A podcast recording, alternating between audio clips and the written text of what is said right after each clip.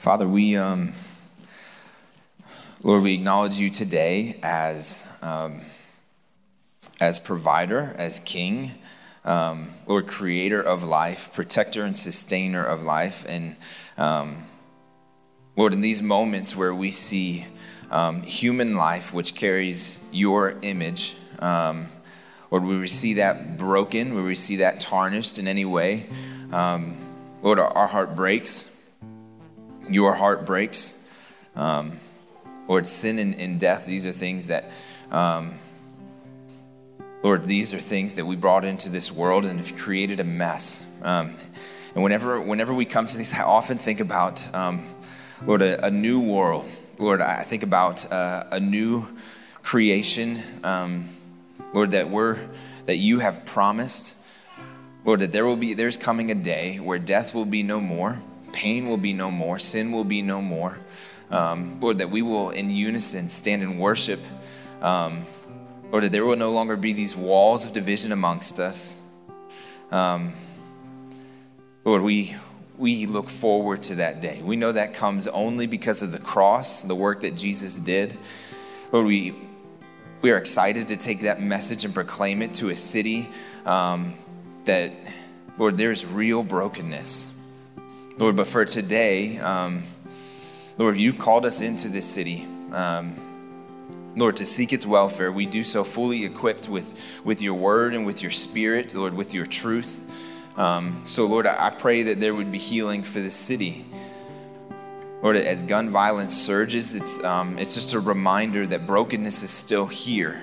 Um, so, Lord, I, I pray that um, Lord, I pray that there would be less gun violence in, um, over the next few months.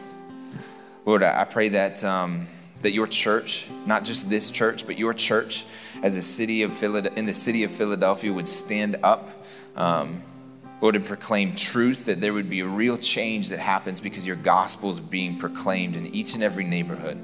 Lord, that your believers and your followers would, would move towards the brokenness in this city. Lord, we pray for Andrew today. I pray that you would bring healing. I pray that you protect him. I pray for his family, a family that's in Fishtown.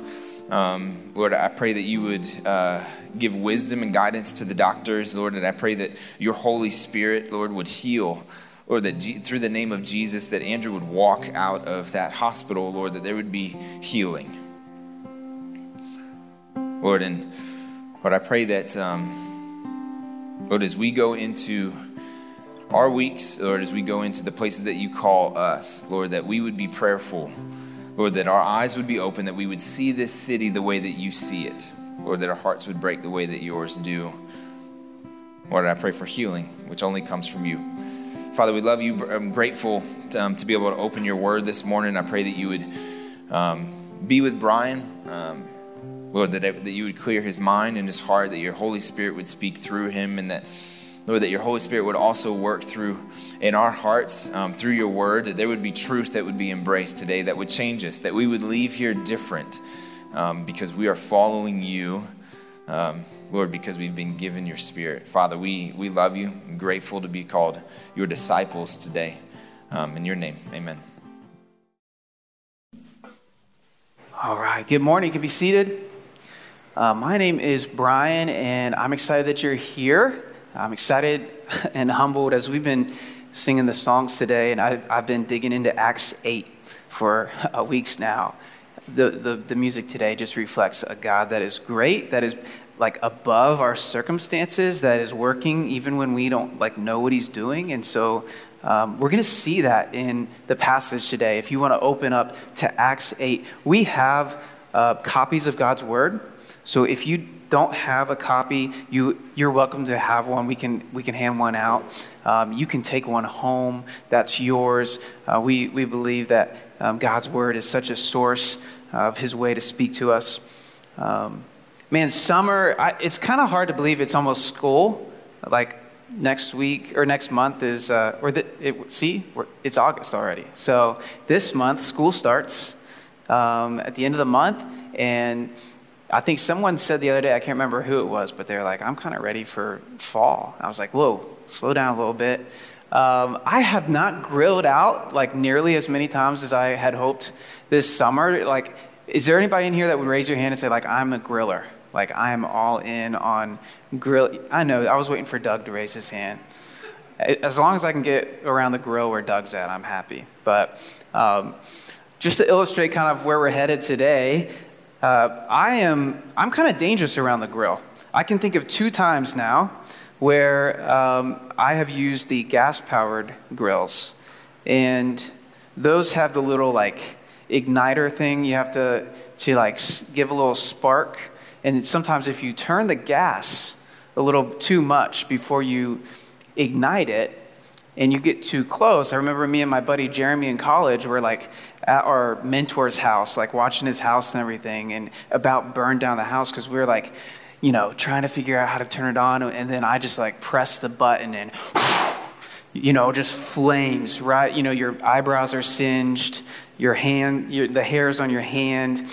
And I did that, I think, this past summer. So there's these moments where I just need to step back, let, you know, let somebody else do it maybe. But um, we left Acts chapter 7 last week in this kind of somber moment um, we left where Drew talked about the persecution of Stephen. We witnessed and saw the first martyr, the first person to give their life for Jesus. And, you know, you might, if you didn't know the story, if you haven't read the rest of the book of Acts, you might say, is this the end of like the, the gospel movement? Like they've just killed this um, this believer, and, and the Christians were now going to, it says, be persecuted even more. And what we what we learn is, is kind of like that spark to this gas that's building up. It's, you can't see it, you don't know what's going on necessarily, um, but this spark happens and whew, it explodes uh, this, this flame forward. And I, I, I, see that as a kind of a, a good picture of what we're talking about in the book of Acts in chapter 8 in, in the movement of God. So we have um, these three kind of, uh, kind of sequences we've talked about in the book of Acts. Our first sequence was power. So in Acts 1 and 2, we see the Holy Spirit was given to God's people, and, and they are sent in power. He guides us, He's um, healing, He's, he's um, emboldening these believers who are just ordinary men. And then we, we had this next kind of uh, sequence that we've moved through where there's this formation that we're witnessing. And that's been special as a church because as a young church, we're um, just asking God, what, is it, what are the marks of a church?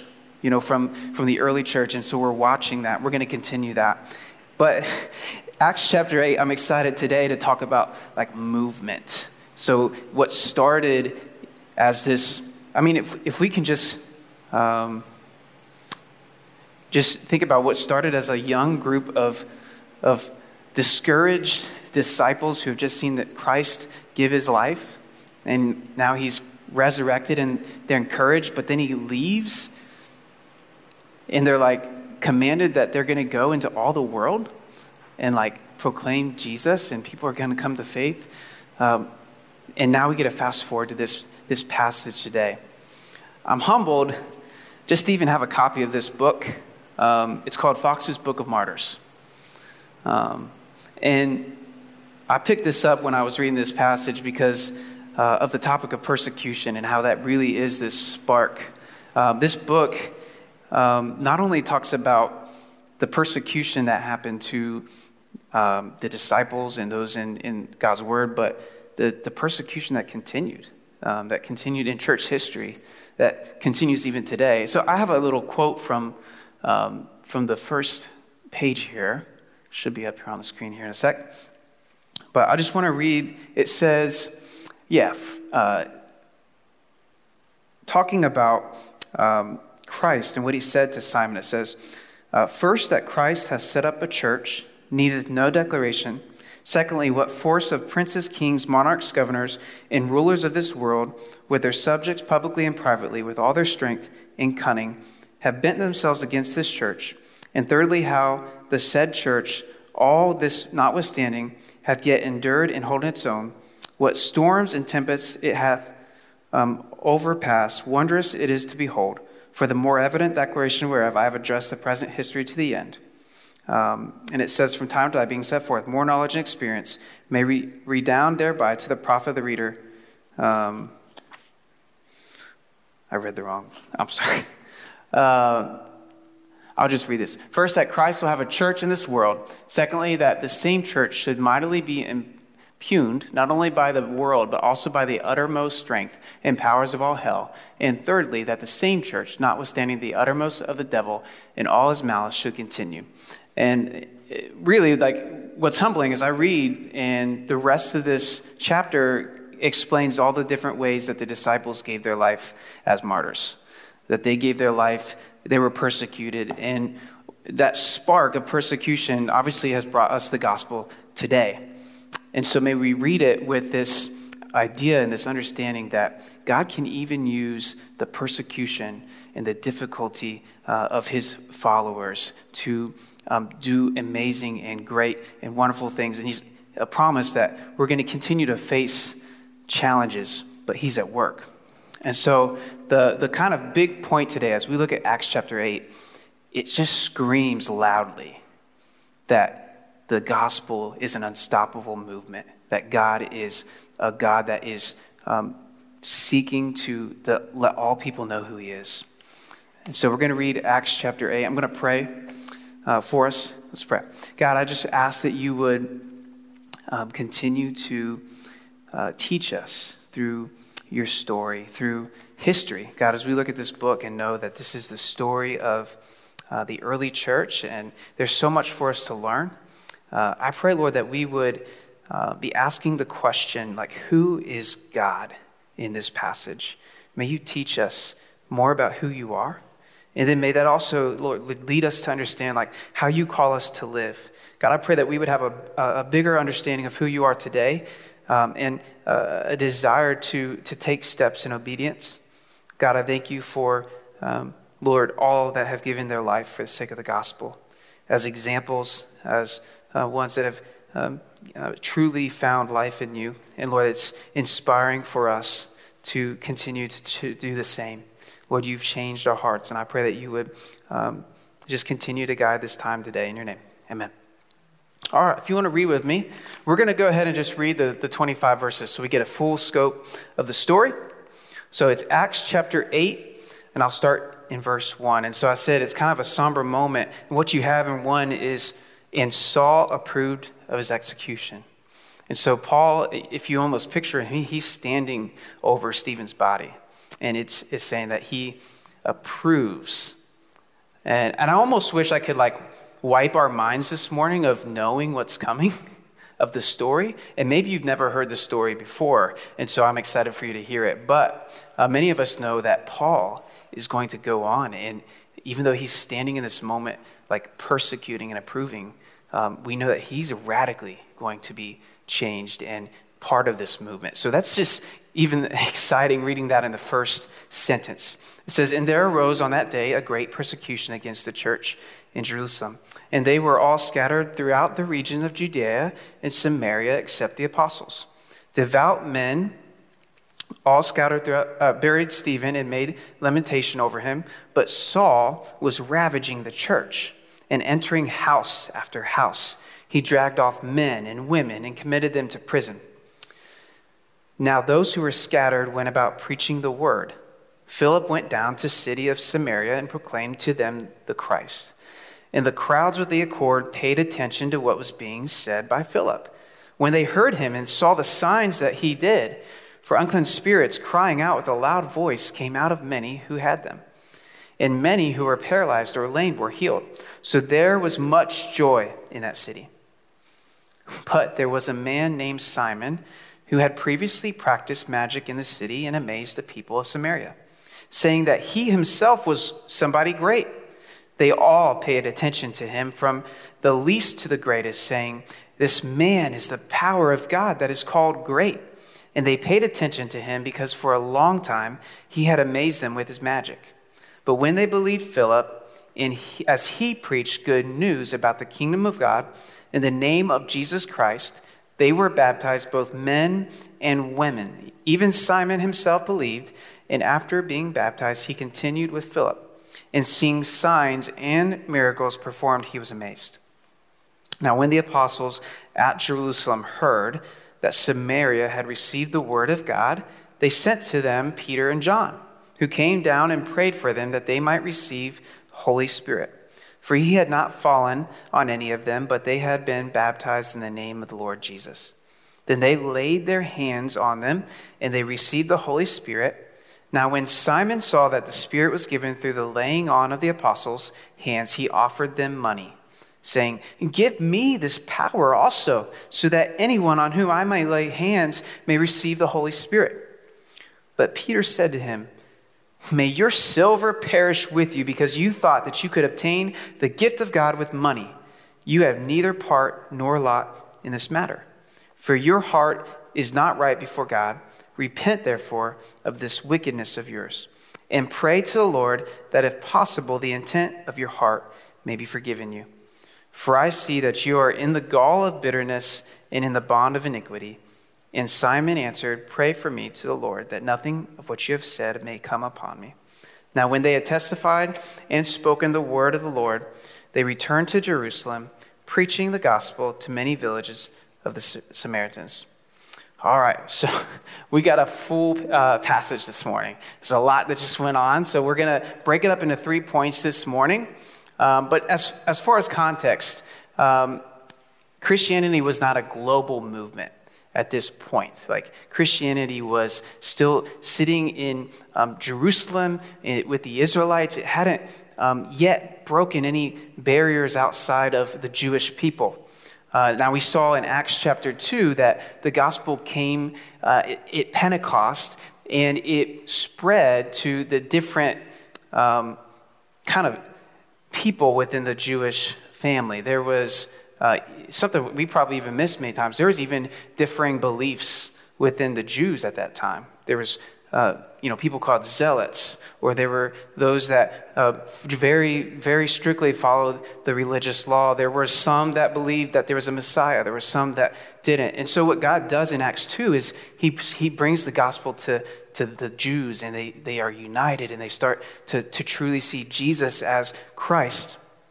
But it hasn't gone further than that yet. Um, and so I've got an image up on the screen we can look at. I think this is helpful because there is so much going on in the book of Acts.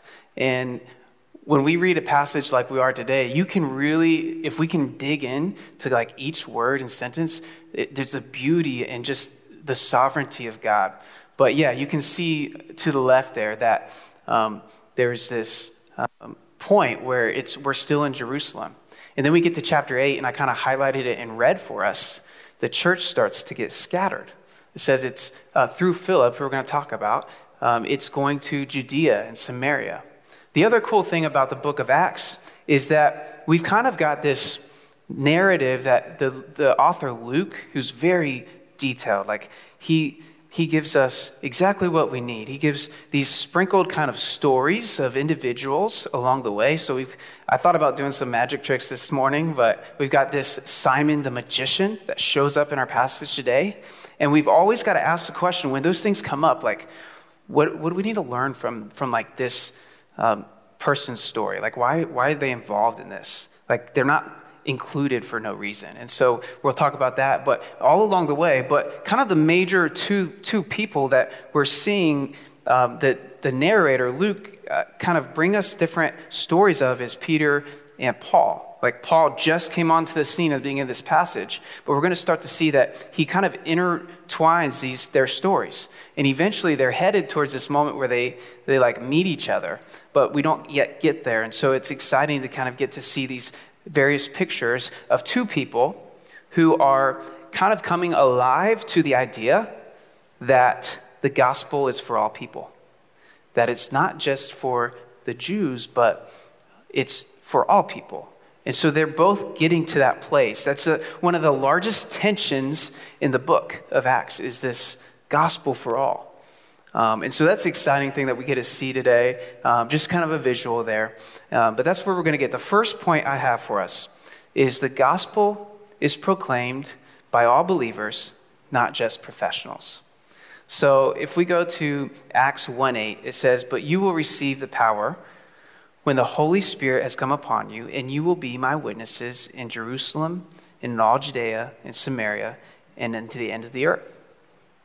Um, if we read Acts 8 1, um, so that's like Jesus' like itinerary. Like what's going to happen is it's going to go to Jerusalem, then Judea, Judea and Samaria, then all the earth.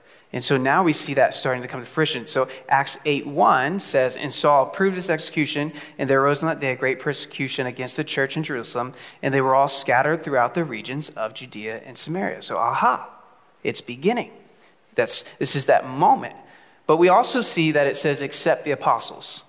And so the apostles, for some reason, they stay back. I don't know why. It doesn't explain it. We're going to see that they come to Judea and Samaria in a moment.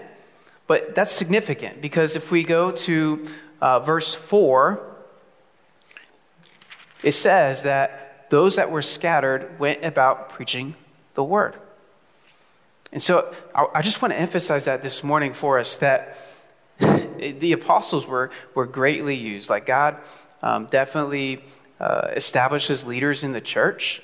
But a mark that we see in the book of Acts, in that bedrock, and, and our church is going to continue to, to want to see a culture of, is that it's not just a few professionals that proclaim Jesus. It's not just from a stage that we're sent. See, what's really cool about this is at one point for the Israelites, uh, they were scattered because of judgment from God all over. And now, what they, they're scattered, but they're scattered with a purpose. They're scattered because they're sent. And they recognize that. The ordinary, just believers that have been um, changed by the truth of Jesus, they recognize that my circumstances, like, they're tough. I'm being persecuted, like, I'm having to be forced out of where I'm comfortable. But the identity that I have in Christ, that doesn't change. And so, wherever I am, I preach Christ. Wherever I'm scattered, wherever I'm forced to go, even though it doesn't make sense or it's difficult or it's not the easy way, I'm sent. And that's our prayer as believers is that as a church and as individuals, like we, we all recognize that Christ is, is worth us proclaiming and demonstrating in all of our life, that we don't have to wait. I grew up in a church that very much, um, it felt like you had to participate in an event to be able to be part of witnessing uh, Jesus to people. It, it very much felt like you had to attend something that was organized by leaders to go out and, and talk about your faith. I grew up in a church that very much, um, yeah, emphasize the leaders um, and, and training. And that's all, that's all great.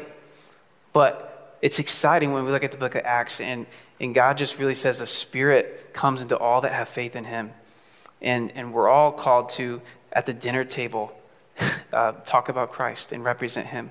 We're all called uh, in our jobs to, to work with character that is of God and with a testimony that reflects who He is. Uh, and so that's exciting to me when I finally when that finally clicked. Uh, and I, I, pray that over our church today.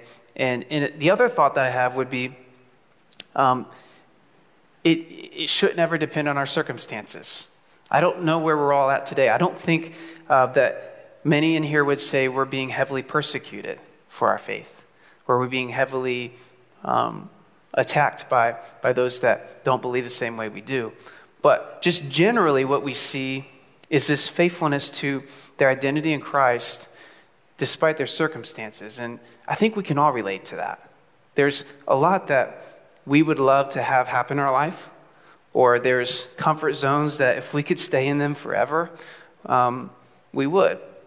But I really believe that God shook things up and He shakes things up in our life and puts us into places where we, we couldn't quite be used as we, we could if we were back in our comfort zone. So I think that's a, just a general observation that we should make is like He shakes things up. And sometimes our response is, God, why are you doing this to me? and we, we're bitter and we're frustrated and we lose and miss the opportunity that there's a sovereign God that puts us in places that we just couldn't on our own, that we wouldn't plan. And, and they see that, and, and God uses it.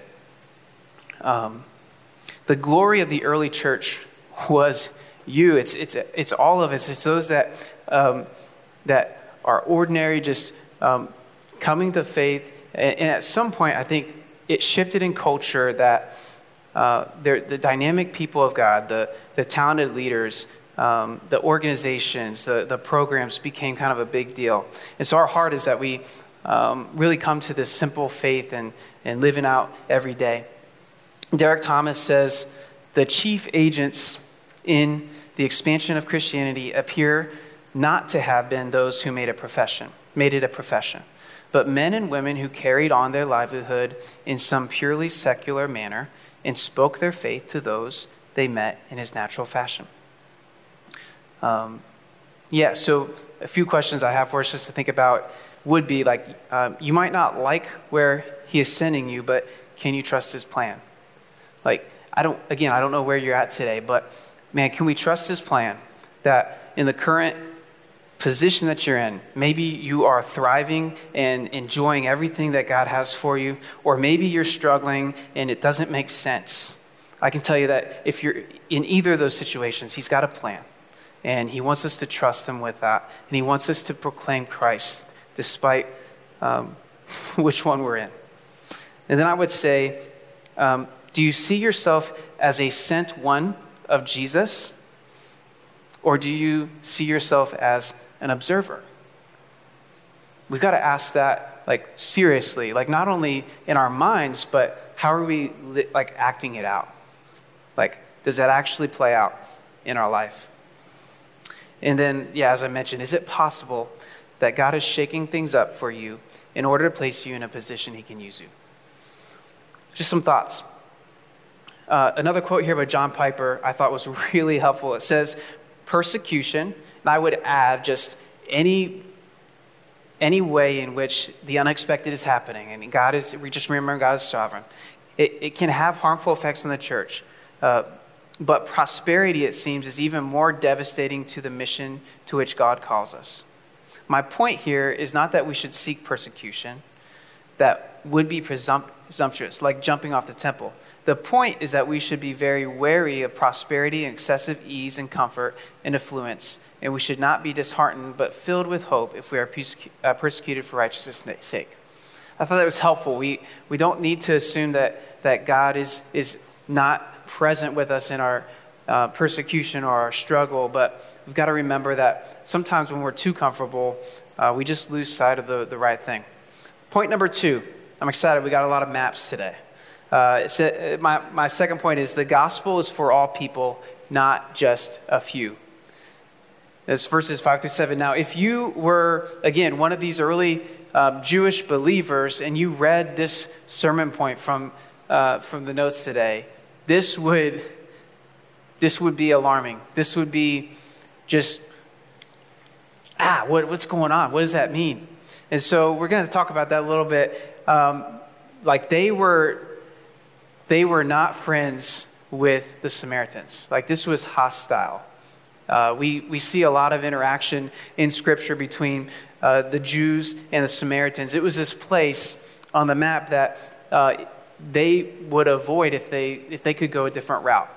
Like they did not want to go through Samaria, and Samaritans want nothing to do with the Jews.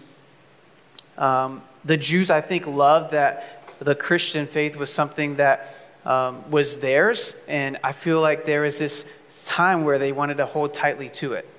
And so God is, is saying, No, that's not my plan. Like years ago, when I started to uh, move forward in my plan of redemption, like I told Abraham, like there, as the number of the stars in the sky, like there's going to be, uh, I'm going to bless the nations. And so there's this promise that he's, he's going to continue to hold true to that. The ESV commentary talking about the Samaritans' relationship with the Jews says Samaritans were a racially mixed group of partly Jewish and partly Gentile ancestry. Disdained by both Jews and non Jews, they believed in Israel's God and in many respects maintained their Jewish heritage, but were not considered Jews by those in Judea. And then we got the map up here, um, kind of give an idea of where uh, all of this is happening. And so the J- Jerusalem there in the somewhat of the center is is where the gospel and, and the truth of Christ has, has started to, to spread. But now, for the first time, we see the gospel breaking out of that to uh, a new place, to what we call the Gentiles, to those that weren't of uh, Jewish heritage, and now um, into Samaria, Samaria. And again, that's just, that's, I almost picture like a fight, like Conor McGregor, or um, I don't really know many of the fighters out there, but I, all I know is the only, like I don't even, I don't even watch the fights, but on ESPN, I will see the stare downs. And, and they're like, kind of weigh themselves, and then they'll just see them awkwardly, you know, just kind of like, like who's going to blink first, who's going to smile, but they, you can just feel the tension of, of these guys like face to face, just about to fight in a couple of days, weighing in. They do not like each other. They're probably throwing insults at each other. That's the feeling you have with the relationship between these two groups of people. Uh, think about the previous interactions that we see in uh, the Gospels. In Luke chapter 10, 25 through 37, there's a story probably all familiar with of the Good Samaritan. And I think the, the Jews in their head are probably thinking, like, I didn't know there was any Good Samaritan. Um, but there's this story where uh, the Good Samaritan is the one who blesses uh, the person who is in need and shows the love uh, that Christ would have. And, and what I think we see is Jesus is intentional, like he knows what's coming, and he's, he's like uh, continuing to reach out to this group because at the heart of God is that he loves all people. We see in John 4, 1 through 45, this interaction of Jesus and the woman at the well. She's a Samaritan. And we see that Jesus says in John 4 4, and he had to pass through Samaria. He had to pass through Samaria. That's the heart of Jesus, like going to those that he can uh, restore no matter you know, what group you're from. Uh, that was not the case for, for everyone else. The disciples probably questioned him in his direction and his route. Um, John 4 39 says, Many Samaritans from that town believed in him because of the woman's testimony. So, this woman at the well comes in interaction with Christ. He tells her that if she drinks of the, of the water that he gives, that she would have eternal life. And she, she is confronted of her sin and she comes to faith in who Jesus is and the Messiah. She runs and tells uh, all of her town about who he is. And so there's the continuing of, of Jesus to reach out. And then I love, I love Luke 9, 51 through 55. Uh, Jesus sends the disciples ahead, or sends some messengers to Samaria.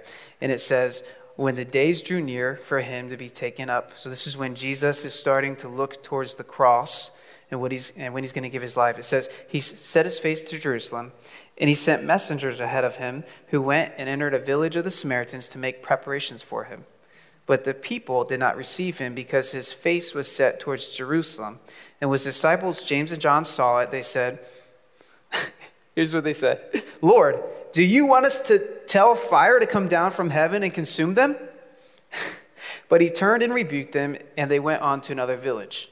So we've got this, you know, Jesus, he's continuing to reach out and love towards the Samaritans. You'd think they'd be watching uh, what he's doing and get, get the bigger picture, but they don't. And, and John's just like, can we get fire to come down? Oh, you're like, what? What are you even talking about? Like, fire, that's, that's a little harsh.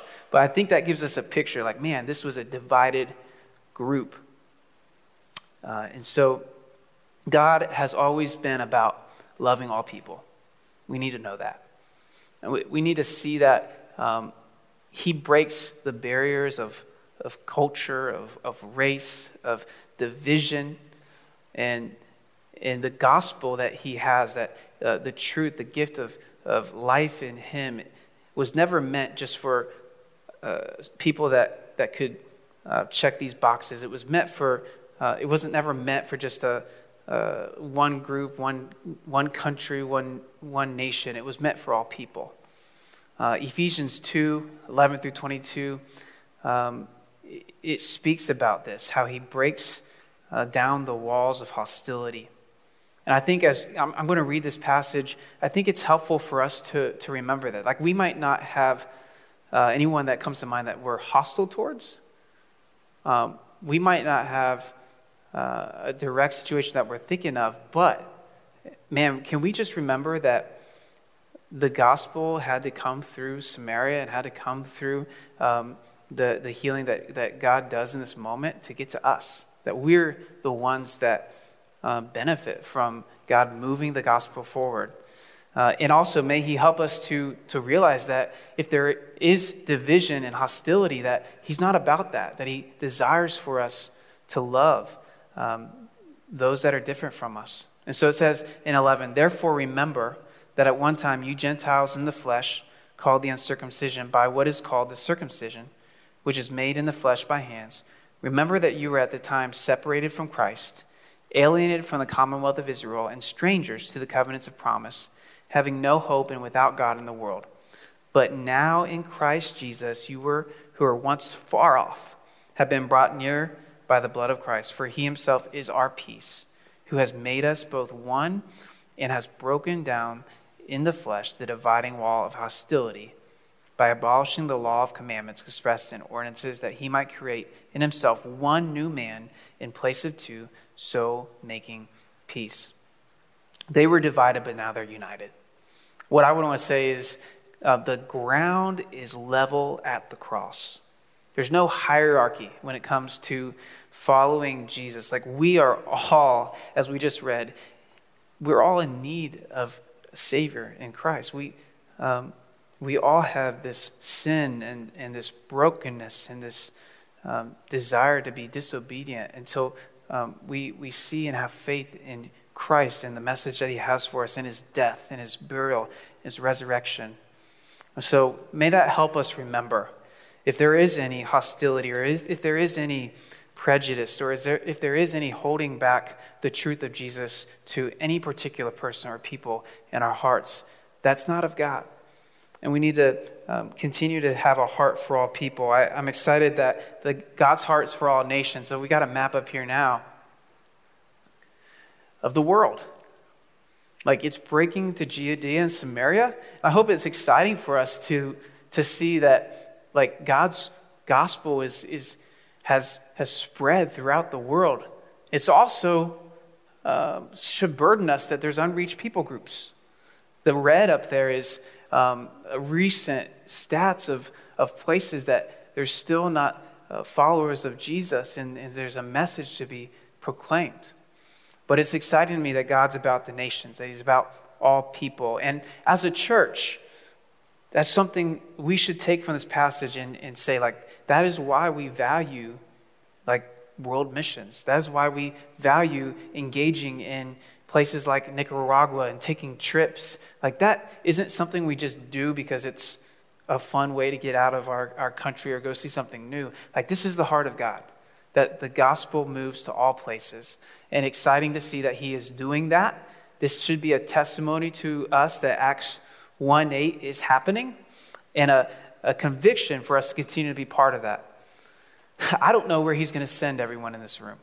Like, I know he's sent us here to Fishtown, but as a church, we're excited to continue to send people out because that's a heartbeat that we see of God that all people should know him, whether it be to another neighborhood in Fishtown, whether it be to another city in the United States, or whether it be across the oceans to a, a village or a, a city somewhere else that, that's just foreign, we can confidently say the gospel is for all people, and we want to be part of that. Um, and so, another piece here that I do want to highlight is the Holy Spirit um, in this passage. If you read in, in verse, let's see. Well, one, it's just it's funny to think about John now hearing like, oh, the Samaritans are coming to faith. Like Philip's preaching the gospel and they're coming to faith. And I can just picture John being like, "This is the people I was going to have fire come down." and so he's like probably urgently just excited to see this, you know, and changed by all that he's seen in the resurrected Christ. And so he's coming um, to lay hands on this group of believers so that the Spirit would come. And that might be an interesting um, kind of description here. And I want to say, as we read the book of Acts, there are moments where um, we should look at through the lens of all of Scripture. And so, while the Holy Spirit um, was delayed, so they came to faith in Jesus, and the Holy Spirit was delayed. It, said it didn't come immediately. Like this, there's a lot of different views on this passage on what that means, because uh, what we believe at Bedrock is that when you come to faith in Jesus, when you place your faith in Him, like you're filled with the Holy Spirit at, at that moment, and that He empowers you with. Um, with his gifts and with uh, direction and uh, with his presence. And so it's not something that I would say is delayed. But what I would say is in Scripture, we see these moments that are descriptive, that describe, and, and we're, we're reading, and it's something we, we can learn from. And there, there's these moments that are, they're prescriptive, where we're supposed to, to follow and, and to um, kind of mimic. And so I, I would say in this moment, what I'm seeing is this is a powerful moment where the gospel now is leaving, uh, is, is coming to more places beyond the Jews, and it's coming to the Samaritans, and it is a hostile situation. And God is using this moment of the apostles affirming and laying on hands for them to know that this is a gospel for all people. I think that's what this, this delay of the Spirit is for, is so that it can be uh, undoubted, like not a doubt in their minds that God was continuing to unite all people in Jesus. And so that's the delay there. Um, others would say um, that there's a second coming of the Holy Spirit. I just don't see that as I look through the rest of the, of the book of Acts and through the rest of the scripture. Uh, what I see consistently is that the Spirit comes at that moment of belief, of salvation, that He empowers us.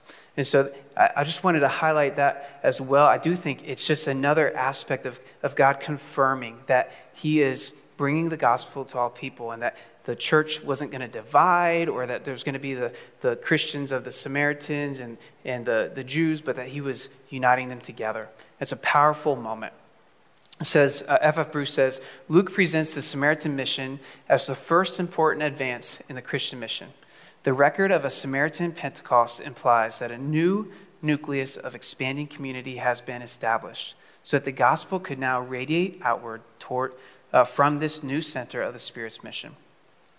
So, just a few questions on this point. I would say, um, is there anyone God is calling you to love with the truth of the gospel where previously there's been sin and hate um, and indifference. I ask that you would consider and ask the Lord to lead you and how you can, uh, through the gospel, be united, bring peace.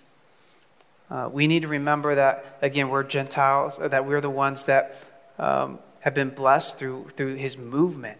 And so it, it's helpful for us to go back and read passages like Ephesians 2. Um, another question would be Do you have a desire to be part of God's global work? He isn't done yet. I love uh, one of the church planting organizations is called Acts 28.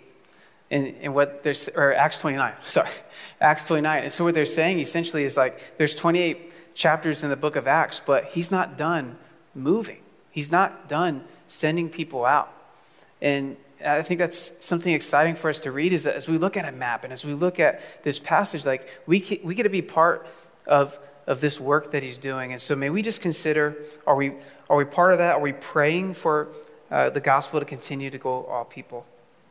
And then lastly, I know I'm pressed on time here. Point number three is the gospel is about belief in the heart, not just belief in miracles or blessings. Had a little bit of trouble wording this point, but I'm specifically honing in on this uh, story of Simon. What I think is important is as we see the gospel, like we're, we're all sent. The gospel is for all people. What I think as we go and do that, what we realize, really see with the story of Simon, who's this magician who is um, definitely one that desires power. Actually says he calls himself great, so he's given himself, you know, some creds uh, to all people. But it does say that he had influence, in that the Samaritans like followed his uh, his like influence. And, and so he sees Philip in displaying these, these moments of power through the Spirit where he's healing and he's um, performing miracles, and he wants that power. And, and it says that he believed. But then we go on and see that um, Peter rebukes him at the end of the passage, and he says, essentially, like, you can take, like, uh, Simon asked Philip if he could pay for that power, if he could pay for the power to, uh, of the Spirit. And, and Peter rebukes him. And what I, what I want to say is, as we continue with the gospel, there's, uh, we've got to continue to preach the full truth of the gospel, which is we, you, you repent, and, and it's about Christ. Because if we leave anything out, it can start to become about wrong motives. Uh, it's important that, that we uh, let people know fully and that we continue to uh, preach a gospel of repentance, of, of faith in Jesus. Because what we've seen come into the church and in uh, our culture is there's various ways in which people are motivated to be part of God's work. You know, there's this idea for, for Simon that, hey, I can follow uh, this, uh, this faith. I, I believe, I see the miracles, but I don't see that he actually believed in Christ. I don't see that he actually had a heart of repentance. As we, I'll read the verse here at the end of the passage. And so it almost seems like he is more about the signs and what he could get out of the faith rather than Jesus, rather than a relationship with God. And, and that's the issue. Uh, people, people have varying uh, beliefs on whether Simon truly believed in Jesus or if it was a, um, a, a false belief. But from what I see here, again, if we go to um, verse 20, it says, But Peter said to him, May your silver perish with you, because you thought you could obtain the gift of God with money. You have neither part nor lot in this matter, for your heart is not right before God. Repent, therefore, of this wickedness of yours, and pray to the Lord that, if possible, the intent of your heart may be forgiven you. For I see that you are in the gall of bitterness, in the bond of iniquity. And Simon answered, Pray for me to the Lord, that nothing of what you have said may come upon me. His, his response after being strongly rebu- rebuked by Peter for saying, I want to buy the Holy Spirit, which the Holy Spirit isn't for sale. Like it's a gift through Christ and through what he's done. The rebuke, his response is that something bad doesn't happen to him. So rather than this response of brokenness over his sin, over um, misunderstanding. There's this just, okay, just please pray that, that that doesn't happen to me. And so I just, I sense when I read this that uh, he hasn't truly believed in Jesus. And so I think it's important that we just continue to preach the faith, that there's going to be people that, as, as Jesus said, they profess his name, but they don't believe in their hearts and, and fully follow him. And so we need to be sensitive to that. There's all kinds of ways this plays out. The prosperity gospel would be one, where there's these um, people who want to associate with Christianity because of the blessings that they can receive, maybe the success or the money, or uh, you know, even some some greater things like community. Some people may want to be part of a church so that they can have the community or the uh, the joy of being part of uh, you know a group of people but we've got to continue to point people towards Christ. And so that's what I see with Simon. There's a lot here in the passage.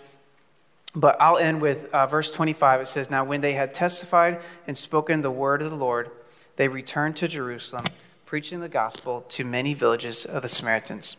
And so we see uh, that the gospel is moving forward.